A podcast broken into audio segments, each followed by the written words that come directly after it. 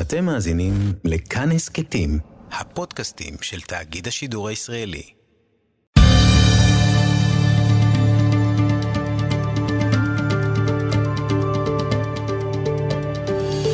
כיוון הרוח עם בני טייטלבוים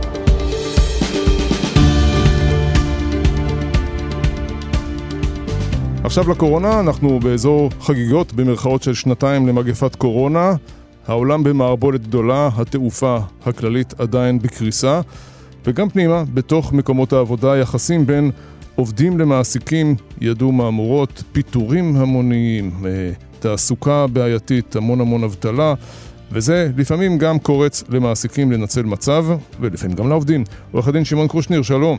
שלום רב. תודה שבאת לאולפנינו, אתה יועץ כלכלי, מרצה לגמול השתלמות וגם מבחינתנו מומחה גדול בדיני עבודה. מה השתנה בעצם? מה שהשתנה, שלמעשה השתנה, הייתי קורא לזה steady state. עד היום הדברים היו מאוד מאוד חדים וברורים. עובד היה קם בבוקר, מגיע לעבודה, מעביר שעון, נכנס למשרד שלו ומנהל את היום. לפתע, הנושא שנקרא ניהול מרחוק הפך להיות הטרנד. אם קודם לעבוד במשרד, שאתה יושב עם חבריך לעבודה והבוס פוזל לכיוונך ורואה את מצב העבודה, היום אתה למעשה לא הולך לעבודה. אתה יושב בבית, אתה יכול בכלל אפילו להישאר עם הפיג'מה שלך, ול, ולשבת ולעשות את העבודה, נכון. מדי פעם יש איזה פגישות זום כאלה, ואז יכול להיות שאתה יושב רק עם החולצה, אבל לא עם המכנסיים, ואז אתה צריך למעשה לתת את ה... להסביר ולעשות. אבל המעסיק איבד באלף משהו שהיה לו, שסוג של פיקוח. הוא לא רואה את העובד, הוא לא יודע בדיוק מה העובד עושה, יכול להיות שבאותו רגע הוא יצא החוצה ויעשה קניות, הוא יכול ללכת לחוף הים, הוא יכול ללכת אה, לבלות עם הילדים שלו, הוא יכול לעשות המון דברים, והעובד, והמעסיק למעשה לא יכול ממש לעקוב אחריו. נכון, אם הוא נותן לו טלפון, אז הוא יכול לעשות מערכת תיקון, ואז לראות אם הוא נמצא, והיו כבר דברים מעולם, שהוא תפוק... פתאום... מה כן, זה? לא, יש תפוקות אבל, לא, יפה, יכול... עכשיו אמרת את הכל. זאת המילה שאומרת. Mm. אם קודם הושקעו בתשומות, עכשיו זה בתפוקות, וזה מאוד טוב. זה דווקא טוב מאוד, Mm-hmm. שלמעשה אנחנו יותר מתמקדים היום באספקת, את ה, כמו שאומרים, אספקת הסחורה, ופחות ב... ב ל- להיראות עובד. למה עכשיו זה גם, דרך אגב, זו נקודה שהיא גם לרעת העובד. בגלל שאם קודם הוא היה מרשים את המעסיק שלו, הנה אני נשאר אחרי שעות העבודה, והנה אני פה זה כבר לא מזיז לאף אחד, אף אחד לא רואה את זה. לעומת זאת, מה הוא כן רואה? את ה production, את התוצרת. ולכן, זה למשל נקודה מאוד רצינית, ולכן גם יש כאן אה, קטע של ניהול מרחוק, איך מנהלים עובדים מרחוק. זה סוג של אומנות, שאני מעריך שגם המעסיקים יצטרכו במתכונת כזו ואחרת, יותר ויותר אה, לבנות מערכת בקרה בשיטה הזאת, והם כבר לא יוכלו להגיד ולא יוכלו להיבנות על מר, מראה, אלא יותר באמת, כמו שאתה אומר, על התוצאות. זה בעיה ראשונה. בעיה שנייה זה החל"ת. ברגע שהם אומרים על איזה סוג של סגר או משהו, ישר... חופשה ללא תשלום, חופשה ללא תשלום, שולפים. את הבן אדם, הוא הולך לשבת עוד פעם בבית, ולמעשה, ברגע שהוא בחל"ת, אז הוא לא מקבל שכר מלא, הוא מקבל 75% מהשכר, ואז גם כאן יש פה איזשהו ווין ווין סיטואשן. מצד אחד, המעסיק בא ואומר, וואלה, עזרתי לו, הוא לא מפוטר. אם הוא היה מפוטר עכשיו, אז הוא בחוץ. אבל מצד שני, הוא לא מפוטר, אז הוא, אם הוא היה מפוטר, הוא מקבל דמי אבטלה. שנכון שזה פחות או יותר, אבל הוא היה למעשה פתוח להצעות נוספות. ככה הוא למעשה קשור, הוא ממשיך להיות קשור למעסיק הזה, ואם חס וחלילה יהיה מעסיק לא הוגן, אפשר לשחק עם זה. חלק מהעובדים, להחזיר אותם לעבודה, חלק להשאיר אותם בחל"ת, ואם, אה, ואף אחד לא רוצה לקבל 75% שכר, אנשים צריכים 100% שכר. ואז למעשה, גם כאן המדינה עוזרת, והוא למעשה לא מוציא את זה מהכיס. אז עוד פעם נוצרים פה בעיות שאף אחד לא חשב עליהן מספיק, לדעתי, מספיק עמוק, ואני יכול לומר שמהסגרים הקודמים שהיו, נוצרו הרבה מאוד בעיות של אה, סכסוכים ותביעות בבית הדין לעבודה, מכיוון שיש עובדים שטוענים למשל שלא החזירו אותם בזמן, החזירו את כולם ואותם לא החזירו. אז מה, מה קורה בפועל? שאלה שהחזירו אותם ממשיכים לקבל את המאה אחוז, ואלה שמשאירים אותם. עכשיו, המעסיק, לכאורה, עוד פעם, לכאורה, לכאורה, לכאורה, יכול לנצל את המצב, ואת אותם עובדים שכבר ישבו ויש להם ותק והם קביעות, אותם הוא ישאיר בחוץ, כי הם ודווקא יקרים, הם את האלה. אה, אחרים, וגם הוא יכול להעדיף עובד אחד על השני. וסליחה שאני אומר, פה מתחילים צצים, מתחילים לצוץ בעיות שאני גם נמצא בהם בבית הדין לעבודה עם תיק כזה או אחר, שלמשל מעסיק אומר, הוא בלאו הכי כבר מבוגר, אולי הוא גם שמן, אולי הוא כבר זקן, אני אשאיר אותו בבית, אני אקח את הצעירים, שגם השכר שלהם יותר נמוך, ואני אשאיר אותו בבית, ופה נכנסים כל מיני חוקי עבודה שעורכי דין כמוני, מן הסתם, צריכים להשתמש, כמו בחוק שוויון הזדמנויות בעבודה, שלמעשה נותן אה, הוראות מאוד ברורות איך להתעסק עם אנשים שהם אה, לא... אה, שהם שונים. כן, אבל אם המעסיק חכם, ויש לו עורך דין חכם, אז הוא יודע לא להגיד שהוא לא רוצה את ההוא בגלל שהוא שמן או זקן. כי הוא רוצה לרענן את מצבת כוח האדם. כן. מה אתה זה- יכול לעשות זה מול... זה בדיוק הנקודה שאתה מנצל מצב עכשווי, שזה הקורונה, אתה מנצל את המצב, אתה אומר, אתה אומר אמירות כאלה שזה, אבל, אבל בסופו של דבר, אתה מפלה בן אדם, אתה מפלה בן אדם, והוא... הבן אדם, מרכזיותו של העובד היא הכי חשובה. הוא מרגיש שהוא נדפק, סליחה על הביטוי, בשפת הרחוב. הוא נדפק. עכשיו, זאת בעיה אחת, אבל יש עוד הרבה מאוד בעיות. למשל, הנושא של פיצוי. דוגמה, כשאתה בעבודה, נותנים לך אור, מזון, ונותנים לך כל מיני תנאים נלווים, שעכשיו, איך מתמודדים עם זה? אתה הרי בבית, אתה יכול לפתוח את המקרר בבית ולאכול. עכשיו, למעשה, עכשיו אני אגיד משהו שיישמע אפילו קצת אה, אולי יומרני, אבל זה באמת ככה, שלמעשה, עובדים ההוצאות שלהם גדלות דווקא. כשהם בבית הן גדלות, הוא אוכל יותר, סליחה שאני אומר את זה ככה, הוא יותר פותח את המקרר. אם הוא עובד, הוא שומע, יושב שמונה שעות בעבודה. מזגן, חשמל, אומר, כן? כל, כל ההוצאות שלו גדלות. נכון, אז תבוא ותגיד, הנסיעה, הנסיעה ברכב, אבל, אבל הנסיעה ברכב הזאת גם אמורה להיות משולמת לו. אז הוא למעשה חוטף את כל, ה- את כל הזה. הוא למעשה יושב בבית, גם אוכל על חשבונו, גם אה, זה, ואני לא רוצה לדבר גם על תרבות של אה, סוג של עייפות. שאדם יושב בבית, זה לא כמו שאתה יושב ומומרץ על ידי צוות עובדים מסביבך, שאתה רואה אותם עובדים, וזה גם אותך ממריץ.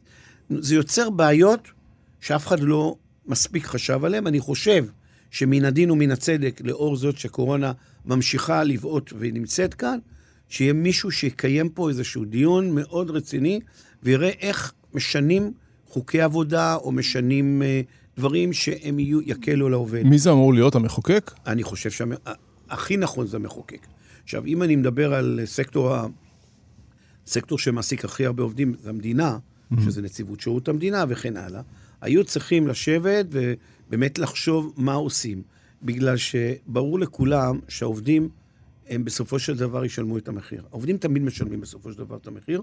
לדוגמה, מה שאני כרגע אמרתי. עכשיו, יש כאן עוד בעיה שאי אפשר לשכוח אותה, זה הנושא של קידום עובדים. קידום עובדים הוא, הוא פקטור של, שנותנים הערכה במשוב פעם בשנה. עכשיו, איך המשוב הזה יתנהל?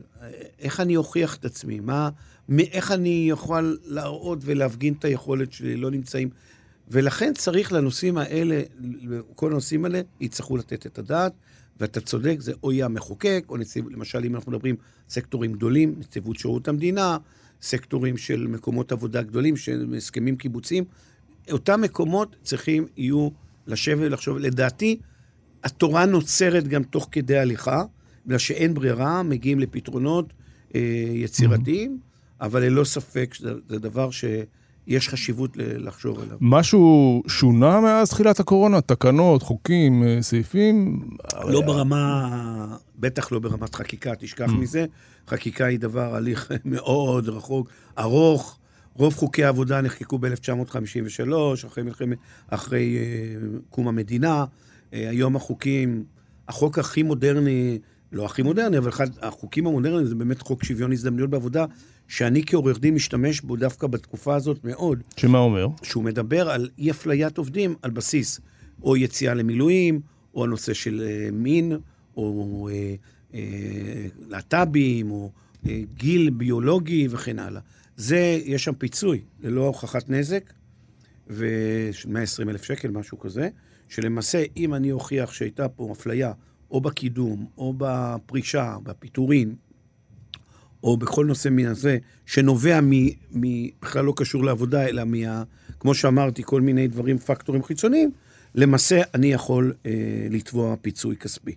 ואני יכול לזה. עכשיו, צריך להיות ברור שהתביעות הן ברוב המקרים אחרי שעובד מתפטר. הוא לא, לא תובע את בזמן שהוא עובד. הוא מתפטר, נוצרת איזה סוג של עילה, ואז גם מוסיפים את הנושא הזה של אה, חוק שוויון הזדמנויות בעבודה, שהוא למעשה באמת חוק, אה, אני רואה אותו כחוק מאוד מאוד אה, מודרני, ביחס למשל לחוק עבודת נשים, ששם, למשל חצי שנה אפשר לעשות הרבה מאוד דברים עם אישה, ואתה לא יכול, לא יכולה להתנגד, למה זה חצי שנה עד שהחוק יחול.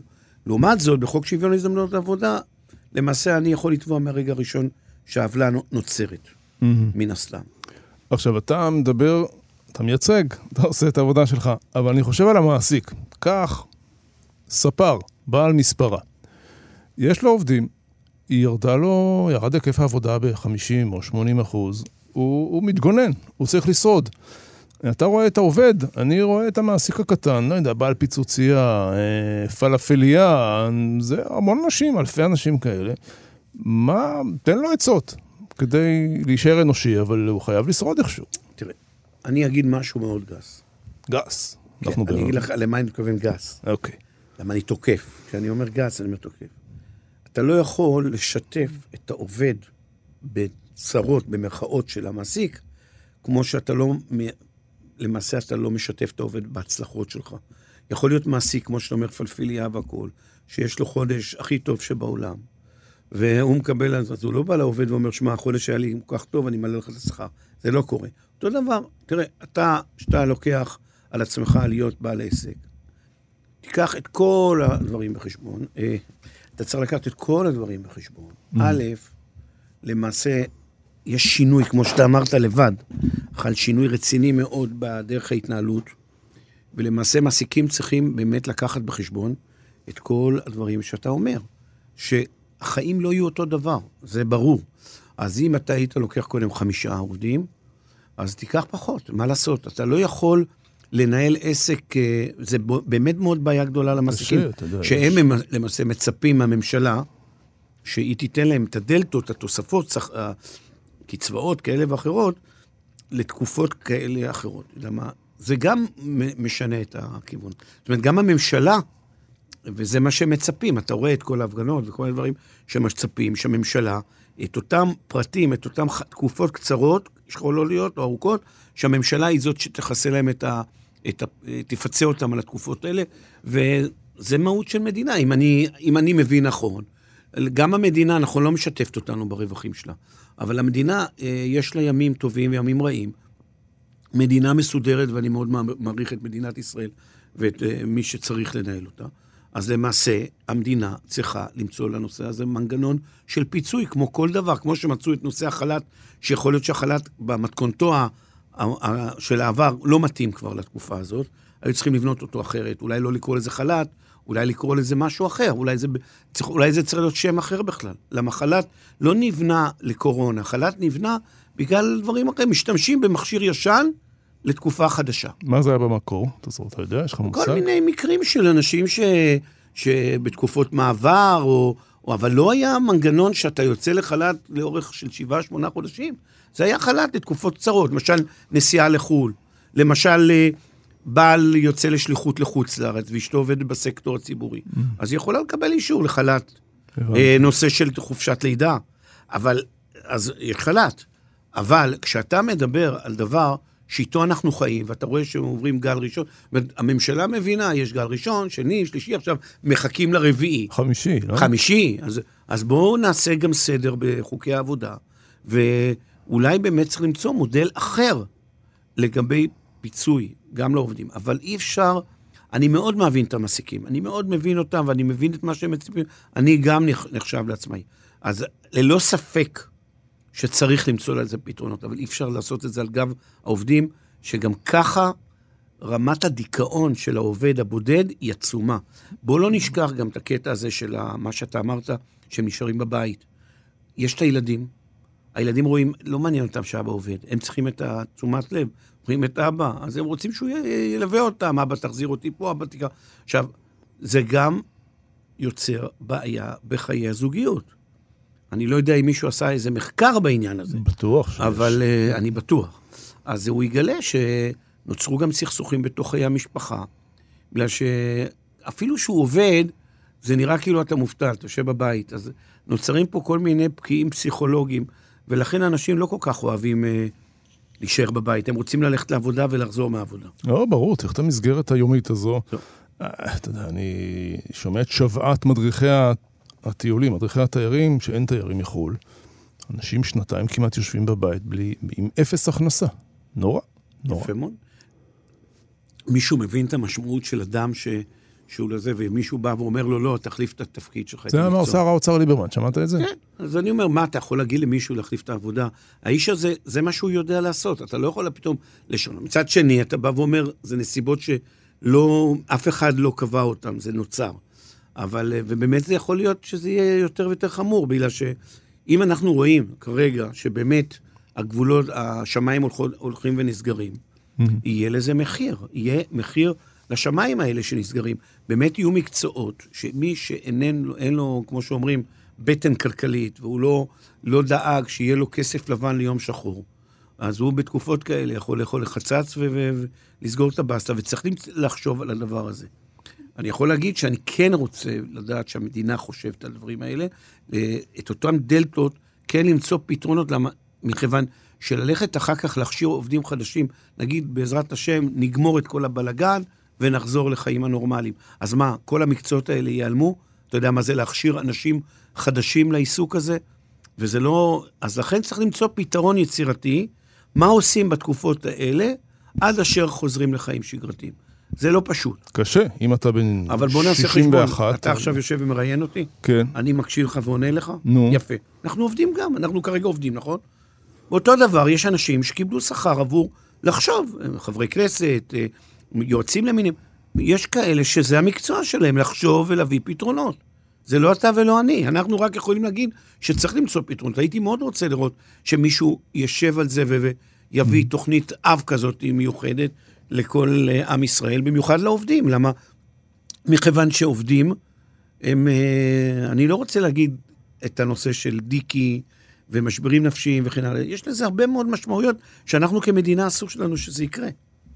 עורך הדין שמעון קושניר, אנחנו עדים בשנים האחרונות, אתה יודע מה, בשנה האחרונה מסתבר שהקורונה אפילו האיצה את זה למדינה בתוך מדינה, מדינת ההייטק. יושב לו בן אדם, עובד בחברת הייטק, הוא בבית או בבית קפה, ומשם הוא עובד, והוא מרוויח הון עתק.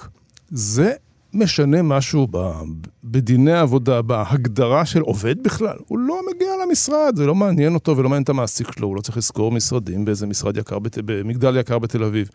מה קורה כאן? עולם חדש, לא? זה נכון, וקודם כל בואו נציג את המצב, ה- מה שקורה. א', ללא ספק יש כאן מצב חדש. אם קודם שנינו היינו תלמידי תיכון, אחד, תלמידי יסודי, ואחד הלך לבית ספר כמו אורט, והשני הלך לבית ספר עיוני, אני גם גדלתי ברמת גן, אז הייתי בבית ספר דביר, או אוהל שם ברמת גן, אז אני נחשבתי לעילוי, למה אני הולך למגמה העיונית. וזה שהלך לאורט, היו אומרים, מסתכלים עליו וזה. אחר כך מה קרה? התהפכו היוצרות. דווקא אלה שהולכים לבתי ספר מקצועיים בתחומי ההייטק, הם הופכים להיות כוכבים, ואלה של העיסוק העיוני הופכים להיות מין פקידים אפורים, לכאורה, שהם למעשה אה, עובדים על משכורות נמוכות, ובטח לא ברמות האלה. זאת אומרת, יש כאן איזה מהפך בהבנה. אז קודם כל, ברמה הסטטטורית, אני מאוד מאמין בזה ומעריך את זה. אני אסביר גם למה. כל הכבוד לעבודה רוטינית שרוב האנשים עובדים, הם למעשה לא מעניקים למש... לכלכלה, בינינו הם נותנים, הם מספקים את מה שהם צריכים לספק, אבל לא מספקים מעבר לכך. אפילו אם הם עובדים יותר, הם מספקים. לעומת זאת, איש הייטק, אני מדבר תלוי עוד פעם, גם שם זה סוג של מקצועות. ברור. אבל יש מקצועות של יצירתיות, שבן אדם לוקח א' ומשיג ב', והב' הזה מכניס למדינה גם המון המון כסף, האקזיטים וכן הלאה וכן הלאה. אז אי אפשר להתעלם מזה. זה, אני לא, אני רק למען ההגינות, אגיד לך שגם אנשים שעובדים בסוג של שוק הכספים, כמו חברות אה, קרנות נאמנות ומניות, הם גם מרוויחים לא רע. אנחנו מדברים את הפער בין עובד רגיל לעובד הייטק. עכשיו, גם עובדי הייטק הם מחולקים, זה לא כולם עוסקים למשל בנושא שנקרא תוכנה. יש כאלה שעוסקים בחומרה. אז הם גם, יש כמה דיפרנציאציה בשכר. עכשיו, כמו שאמרנו קודם על הקורונה, אני מברך את זה. בגלל שמי אמר שצריך לשבת במשרדים לא, כאלה. ואחרים? אבל אני רוצה רק שתדע שהם יושבים במשרדים לא רעים בכלל, ואפילו מפוארים, בגלל שהם צריכים לארח כל מיני משקיעים מחוץ לארץ וכן הלאה, ולכן המשרדים שלהם צריכים להיראות מצוין. והם גם מדי, כמו שאני מכיר את הסקטור הזה, יש להם לפחות שתיים, שלושה, אה, מספר ימים שהם כן באים למשרד ועובדים, וכן מקפידים. אל תשכח שזה גם הרבה פעמים חברות ב- שמנוהלות מחו"ל, חברות בינלאומיות, והם עובדים. עכשיו, אתה שואל אותי ברמה של שכר, אז בוא, אני עוד, בלי להשוות, אני מאמין בזה. אני חושב שאם עובד, והוא אפילו עובד זוטר באותה חברה, תורם לרווחיות החברה, ומביא מרעיונותיו, ומביא מהג'ינוס שלו, זה בדיוק מה שצריך לקרות. הוא צריך גם ליהנות ממה שהוא הביא. לא, זה, אין לי בעיה. אז, אז לכן הוא גם מרוויח שכר אחר. אני מנסה להבין מה זה אומר שהוא, מה זה יחסי עובד-מעביד, כאשר בן אדם לא מגיע למשרד, יושב חושב, לפעמים זה מחשבות של 20 דקות, והוא פיצח משהו, וזה מכניס, אתה יודע מה, מיליוני. נכון. איך אתה מגדיר פה עבודה בכלל? הוא עדיין ביחסי עובד ומעביד, יש לו, יש לו גם אה, כל מיני הסכמים שלא מאפשרים לו, כמו שאומרים, לגנוב את הרעיונות. יש בז'רגון המקצועי גם בדיני עבודה, להם יש את הבעלות המוסרית על הרעיונות שלהם, אבל אין להם את, ה, את, ה, את הבעלות הכלכלית. מי ש... אם אתה יושב ואתה מועסק אצל מישהו, למעשה אתה מכרת לו את הרעיונות שלך, והוא ישתמש בהם. אבל אתה תהיה הממציא, כמו שאומרים. אבל אה, יש הלכה מאוד מעניינת בבית הדין לעבודה שנקראת הלכת צ'ק פוינט. צ'ק פוינט. כן. אותה חברה. כן. יפה. אז, יושבת פה לא רחוק. אז מאוד. יש הלכה שאומרת, פעם מה שהיה קורה, אדם היה עוזב מקום עבודה, והיו אומרים לו, אה, חכה, אתה לא יכול ללכת לחברה דומה, בגלל שאתה קנית פה רעיונות והכל, ואתה... זה." צ'ק, הלכת צ'ק פוינט שינתה את התמונה ואומרת, אין בעיה. קודם כל בוא נראה באמת אם יש פה המצאה מדהימה. לפעמים זה סתם אה, חרטוט, סליחה על הביטוי. דבר שני, בוא נבדוק. האם, אם אתה רוצה שאני שנה לא אעבוד במקום דומה, ויש את חוק יסוד חופש העיסוק, שאומר בצורה מפורשת שאני רשאי, זה הידע שלי, בזה אני יודע לעבוד. אתה לא יכול להוציא אותי. אז אתה צריך לשלם לו, לפי ההלכה, שכר של שנה. אתה צריך לשלם לו בעת הפרישה שנה כדי שלא יעבוד במקום אחר. באותה רמת שכר שהוא עבד עד כן, עכשיו. כן, כן, הוא הוא צריך לקבל שנה. שלמה, לקבל את השכר, ואז הוא אומר, אוקיי, קיבלתי את הפיצוי. מעבר לכך, אני רואה בזה דבר מאוד שלילי, לא מתאים לעולם המופרט שאנחנו חיים בו.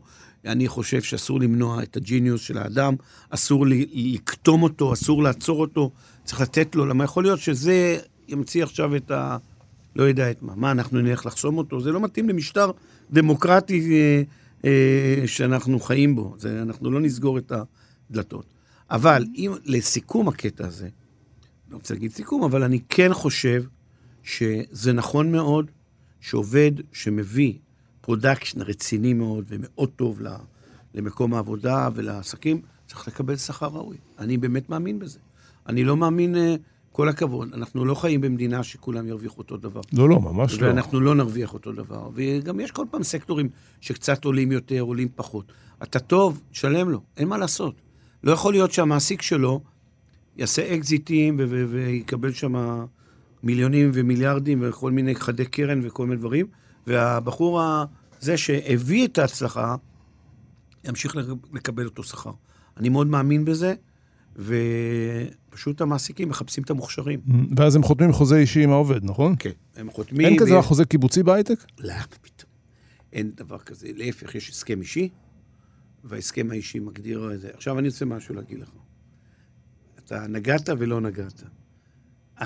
כמות התחרותיות שנמצאת שם היא מטורפת. יש חברות השמת כוח אדם שכל הזמן רוכבות עליהם ומנסות להעביר אותם מחברה אחת לחברה אחרת. headhunting, כן, אבל צעדי... headhunting הרבה יותר אגרסיבי. כשאתה מדבר על headhunting בכיר, אז זה, זה מנהל פה, מנהל שם. פה מדובר שיש ציידי, הם, הם קודם כל צריכים להבין שכדי להגיע לתוצאות שלהם, הם צריכים תמיד מישהו שיש לו ידע בתוכנה X, Y ו-Z. אז פתאום נוצרים פה מצבים שאנשים שפעם לא ידעו מה זה להיות מחוזרים, הם מחוזרים ברמות מטורפות.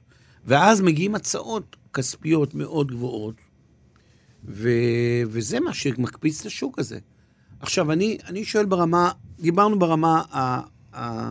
המיקרו-כלכלית. כן. אבל בואו נדבר ברמה המקרו-כלכלית. עוד שלוש אנחנו- דקות יש לנו כן, בנושא אנחנו הזה. צריכים לברך על זה. אנחנו צריכים לברך על זה כמדינה, בגלל שהמדינה הזאת ניזונה כלכלית מהחברות הייטק. אם לא היה לנו את זה, לא יודע מה היה קורה לנו אחרי לא הקורונה. היה כסף לשלם אה, לא דמי היה לנו אבטלה. כלום, ו- אנחנו כולנו מרוויחים מזה. לא, לא, ברור, ברור. כמה השנים האחרונות שהייתה הצלחה מטורפת, היא למעשה נתנה לנו את האפשרות לעשות, להזמין חיסונים, לעשות הכל.